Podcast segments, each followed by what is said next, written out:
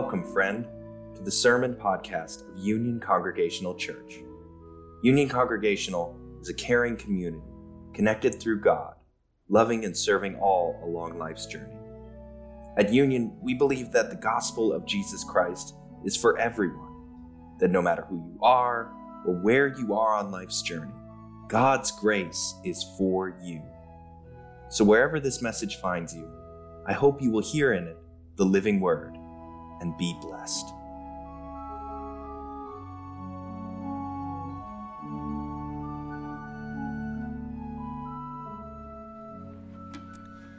Our first scripture reading today comes from the book of Isaiah, and I'll be reading from chapter 58, verses 5 through 9. Is such the fast that I choose a day to humble oneself?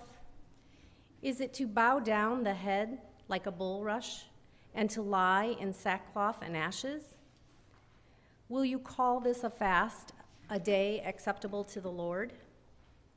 Is not this the fast that I choose to loose the bounds of injustice, to undo the thongs of the yoke, to let the oppressed go free, and to break every yoke?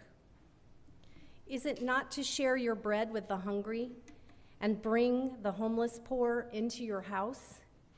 When you see the naked, to cover them and not to hide yourself from your own kin?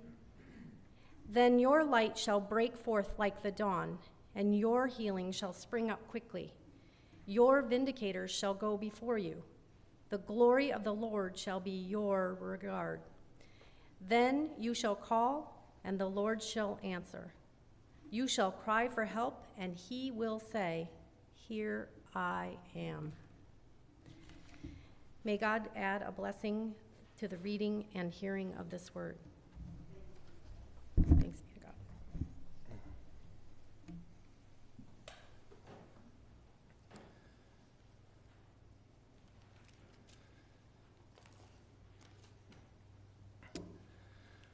Well, this morning I'm looking forward to sharing with you the first in a series of sermons that I am calling Re colon Lent, which was the title of my pastor's message in this month's CIA. They are sermons that are for the Lenten season, about the Lenten season, regarding Lent, but they also are a continuation of this year long series uh, that we have been uh, going through here at Union uh, called God's Story and Our Story. If you say it quickly, you'll hear the theme of a lot of the stories we'll hear over the next few weeks relent.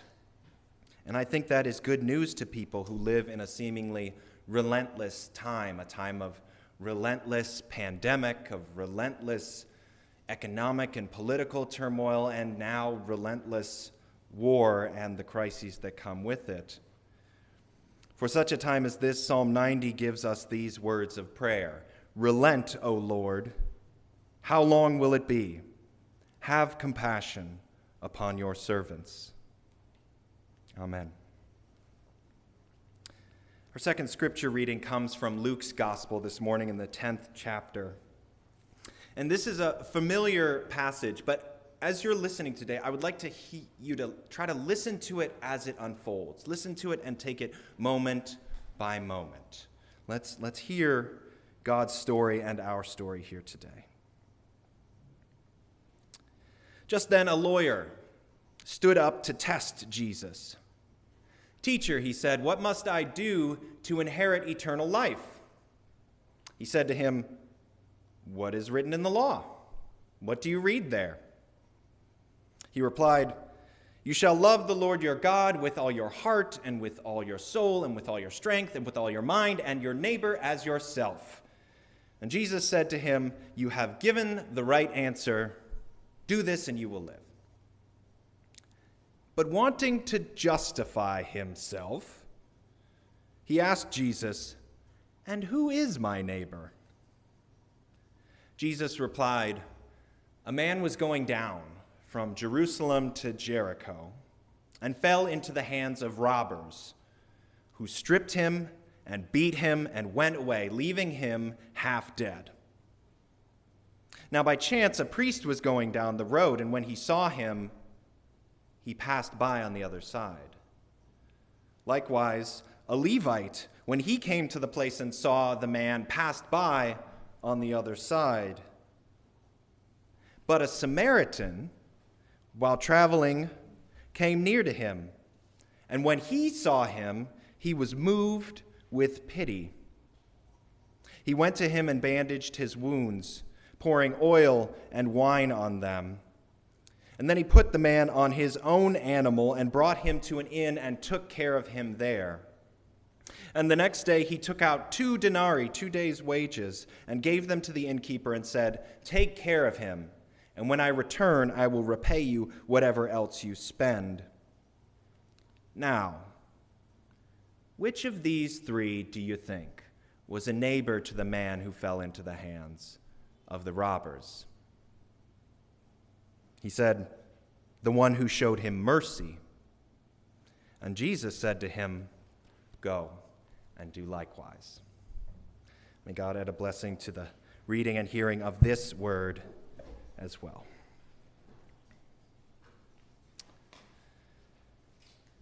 The 40 day Lenten fast usually begins with a reading of the story in which Jesus is driven into the wilderness to be tested for 40 days. Uh, to fend off the temptations of the devil in the wilderness. But this story, this morning's passage, may actually be just as fitting a place to begin. Because this expert in the Jewish law, this, this lawyer, begins this story by standing up to test Jesus. And this is a fine translation of that verb, but you could also translate it as he stood up to tempt Jesus, or even to trap Jesus. The trap that this legal eagle was laying for Jesus was no doubt like the one that many other scribes and Pharisees would lay for him. They would pose a question to Jesus and attempt to put pin him down on some bit of minutia in the teachings of Jewish law to prove that he was a hypocrite or a blasphemer or that he didn't know what he was talking about.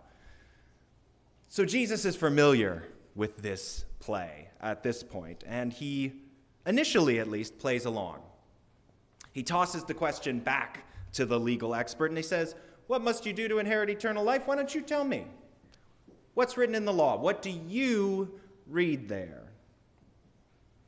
He doesn't take the bait. And so the lawyer gives his answer, and Jesus says, That's correct. Just do that. But then, but then it says, our legal eagle wants to justify himself to Jesus.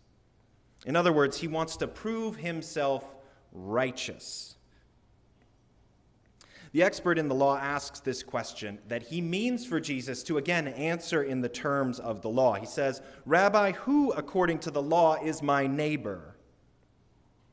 But Jesus realizes that the way that he has framed the question, his expectations for an answer, is not actually going to get him to the thing that he wants. Because righteousness before God is not merely a question about what the law says, it's not about what you read there. What the lawyer is really seeking here, this righteousness of God that is his intended purpose in asking Jesus this question, it's not found in a book. Jesus shows us. is found out there. It's found on the road. It's found, as we like to say here, all along life's journey. Real life is where righteousness lives. And so instead of, again, answering a question about the law, Jesus reframes his question by telling this story to lead this legal expert towards the true meaning of righteousness that is found on the way. And so Jesus begins a parable that he sets on the road. And he chooses a very specific road. The road from Jerusalem to Jericho was 18 miles long. It's almost all downhill. Uh, the road descends nearly half a mile over the course of those 18 miles, which is a pretty deep, steep descent. You start on the hilltop of Mount Zion in Jerusalem, where the temple and the Holy of Holies is, the center of the Jewish world, and you go down and down and down to Jericho. The road goes northeast into this absolutely arid part of the country. There is no shade, there is no cover. It crosses over rocky terrain. And as you get closer to Jericho itself, the road passes through what is now called the Wadi Kelt, the Valley of Darkness. Or as it's better known, the Valley of the Shadow of Death in Psalm 23. You didn't know that was a real place, did you? You can find it on a map.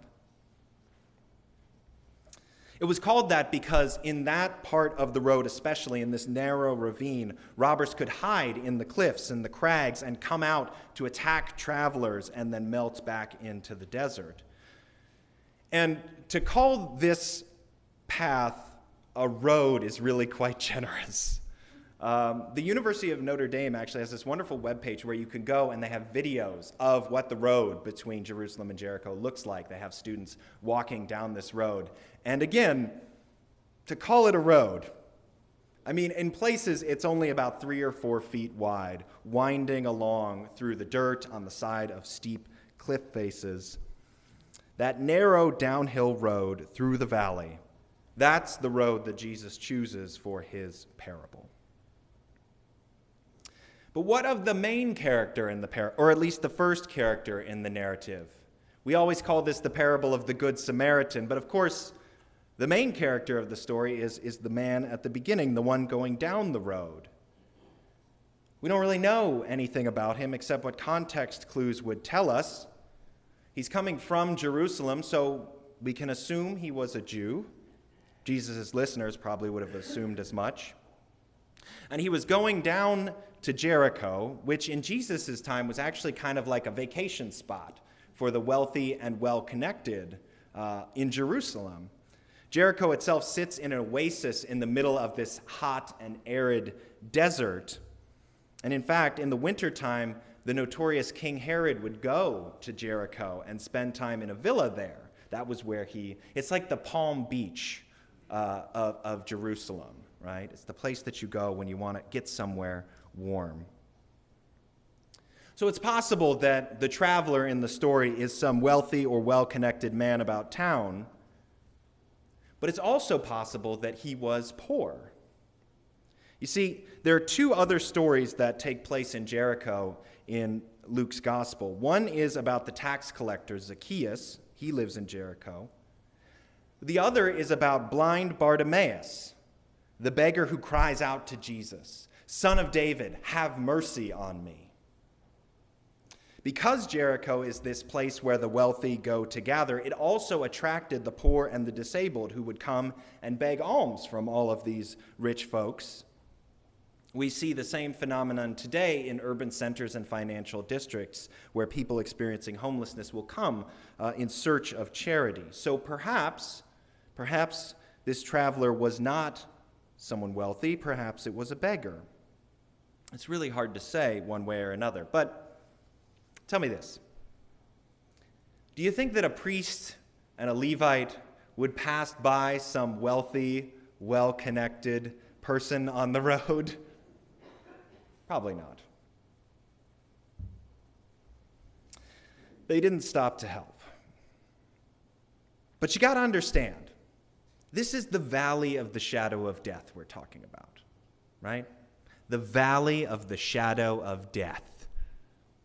The name says it all, but imagine you're walking through the valley of the shadow of death and you come upon someone who has been stripped and beaten and left half dead. Proof positive that there are robbers and bandits in the area.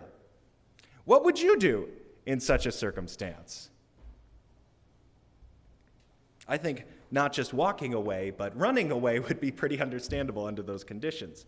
Then again, it's also the case that even if this was, was some wealthy patron, perhaps the priest and the Levite would not have recognized him as such, having, having been stripped and beaten to a pulp. We all know how hard it can be to recognize people when we see them out of context, or how sometimes we see people living their best life, and then a few months later we hardly recognize them after they have been dealt some fateful blow. So, so perhaps so perhaps it was fear, or perhaps it was indifference, unknowing, whether it was a rich man beaten or a bruised beggar. In the end, both the priest and the Levite treat this passerby the same way as someone not worthy of their attention. And wouldn't you expect such holy people to lend a hand? Well, the interesting thing is, that according to the letter of the law, which is what our, our legal eagle would have been listening for in this story, according to the letter of the law, priests and Levites are to remain pure in order to perform their duties as religious authorities. Uh, that means purity in their hearts, but also in their bodies and even their clothes, uh, which are the sacred tools of their trade, the long robes and starched collars that they would wear. Uh, this morning, Brady asked me uh, why I wear this collar, and I said, Well, some pastors wear it to show people that they're a pastor. And he said, Do all pastors wear it? I said, No, some don't. He said, What about that big chubby coat? I said, You mean the robe? yeah, do all pastors wear that? No. Not all pastors wear the big chubby coat.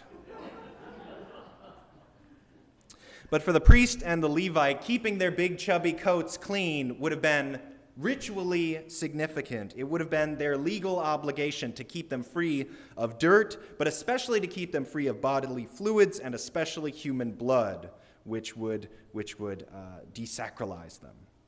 So it may not just have been that they were in the valley of the shadow of death, this fearful place. It may not just have been sheer callousness on their part. They may have been trying to uphold their commandments, right? Uh, avoid the ritual contamination of their garments with this man's blood. They were doing what was written in the law. And surely the man who Jesus is telling this parable to would have had that thought cross his mind. But remember what I said about this path. This is not some wide road that they could pass by on the other side. Probably only three or four feet across. In all likelihood, it wasn't that they passed by on the side of this man, they would have had to step over his body to keep going on their way. And that kind of callousness, that kind of indifference, that's just unconscionable.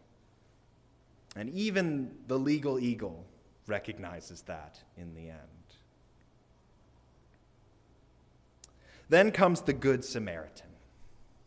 And we all call him the Good Samaritan because indeed he is good in the story, but, but it doesn't say Good Samaritan in the story. It just says a Samaritan was traveling. And at that word Samaritan, the man that Jesus is speaking to and whatever crowd was gathered around him probably would have bristled at that word.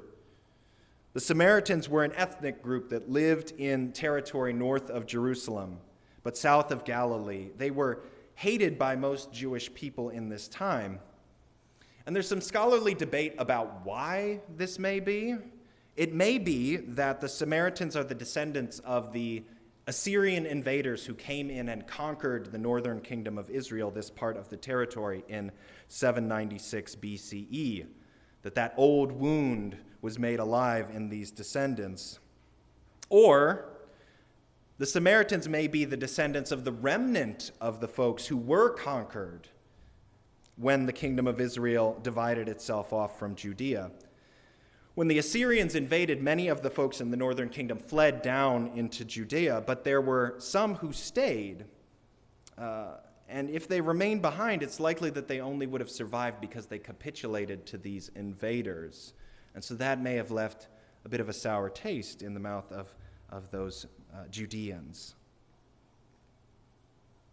So perhaps they were hated because they were descendants of invaders, or perhaps they were more like siblings who had been estranged, who, in spite of differences, still shared a history of connection. But it is, it is quite clear that there's great animosity between these folks. Just a few verses earlier, uh, two of Jesus' disciples, James and John, uh, ask Jesus if they can call down fire from heaven on a Samaritan village after the Samaritan village refuses to offer Jesus hospitality. The animosity goes both ways. It may, ha- however, be that kind of animosity that is born of kinship and closeness, the kind of bother that only those who, who love us can really give us. And of course, there is, there is a parallel in our present moment as war rages in Ukraine. As the war was breaking out, the patriarch of the Ukrainian Orthodox Church came out and, and made a statement. He likened this invasion, he said, to the story of Cain killing Abel in Genesis. He called it a fratricidal war, siblings taking up arms and killing siblings out of vanity.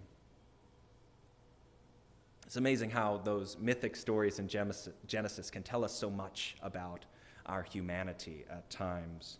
It's the same sort of fratricidal animosity, perhaps, that is going on between the Jews and the Samaritans.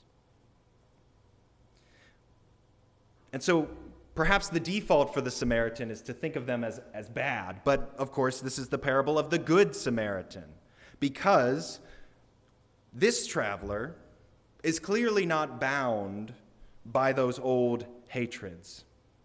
He would likely have been coming up from Jericho, since Samaria is to the north and Jericho is to the north of Jerusalem. So if he was on that road, he was probably headed to Jerusalem. And why he would have been going to Jerusalem is hard to say. But either way, whatever business he had, he was not too busy to stop and help, even though, again, we are in the valley of the shadow of death.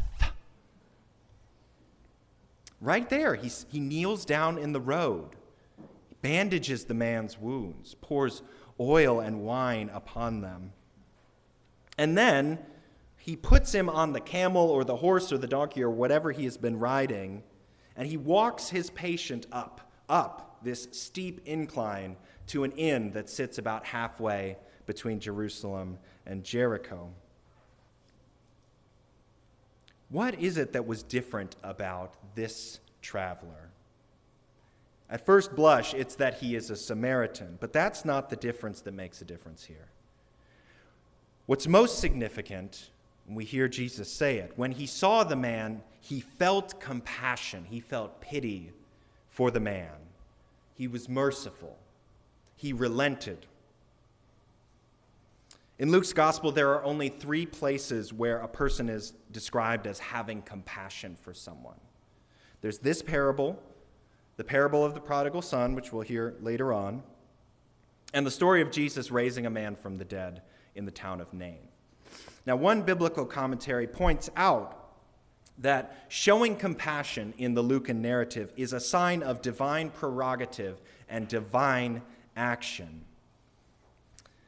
Uh, the commentary goes on to say here is our first clue in the text of Luke itself that this Good Samaritan, when he shows compassion on the man in the ditch, is functioning figuratively as God's agent. That's the first clue, that, that he has compassion. The second comes in the legal expert's answer when he says that the true neighbor is the one who is merciful. Again, that term mercy in Luke's gospel is almost exclusively associated with Jesus. Remember the words of blind Bartimaeus Son of David, have mercy on me. And he did. He healed blind Bartimaeus, so now he's just Bartimaeus.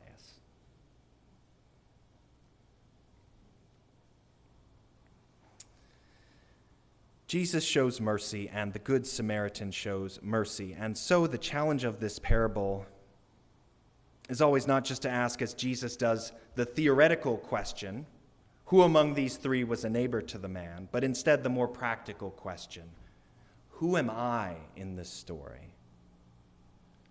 Which of these travelers on that same road am I? And the difference that makes a difference between them, the difference that makes a difference between the priest, the Levite, and the Samaritan is not who they are, but whose they are, how they are traveling down this road. The holy people that you would expect to be righteous in this story don't turn out to be that. Instead, they are just holy vessels, devoid of that spirit of compassion that we heard in the prophet Isaiah is the true mark of devotion. And then the person that you would least expect, the enemy, the outsider, they're the one in whom Christ is at work. They're the one who is empowered to do good because to them, the righteousness of God does not live in laws or in books. It lives in that moment when they see someone in need and they have compassion for them. In other words, they are empowered with that spirit that lives in Christ. This parable, this story, is a story about the way God loves us in Christ. God loves us like the Samaritan loves their neighbor. And it is also a story about the power that comes with that love. When, as we heard last week in Paul's letter, we pray that Christ may strengthen us in our inner being with power through his Spirit. It is a prayer that I continue to pray in this Lenten fast, that that we may be strengthened in our inner being with the power of Christ through oneness with his Spirit. That is, in the end, what the Lenten fast is really about oneness with Christ. Because in the end, the fast that God desires is not the one that descends into public self flagellation, sackcloth and ashes, all these signs of mourning and fasting. Really, those are just about making our inner pain visible to others. But Lent is not about pain, it's about the promise of Christ. It's about the power of Christ living in us so that we may be one in Christ.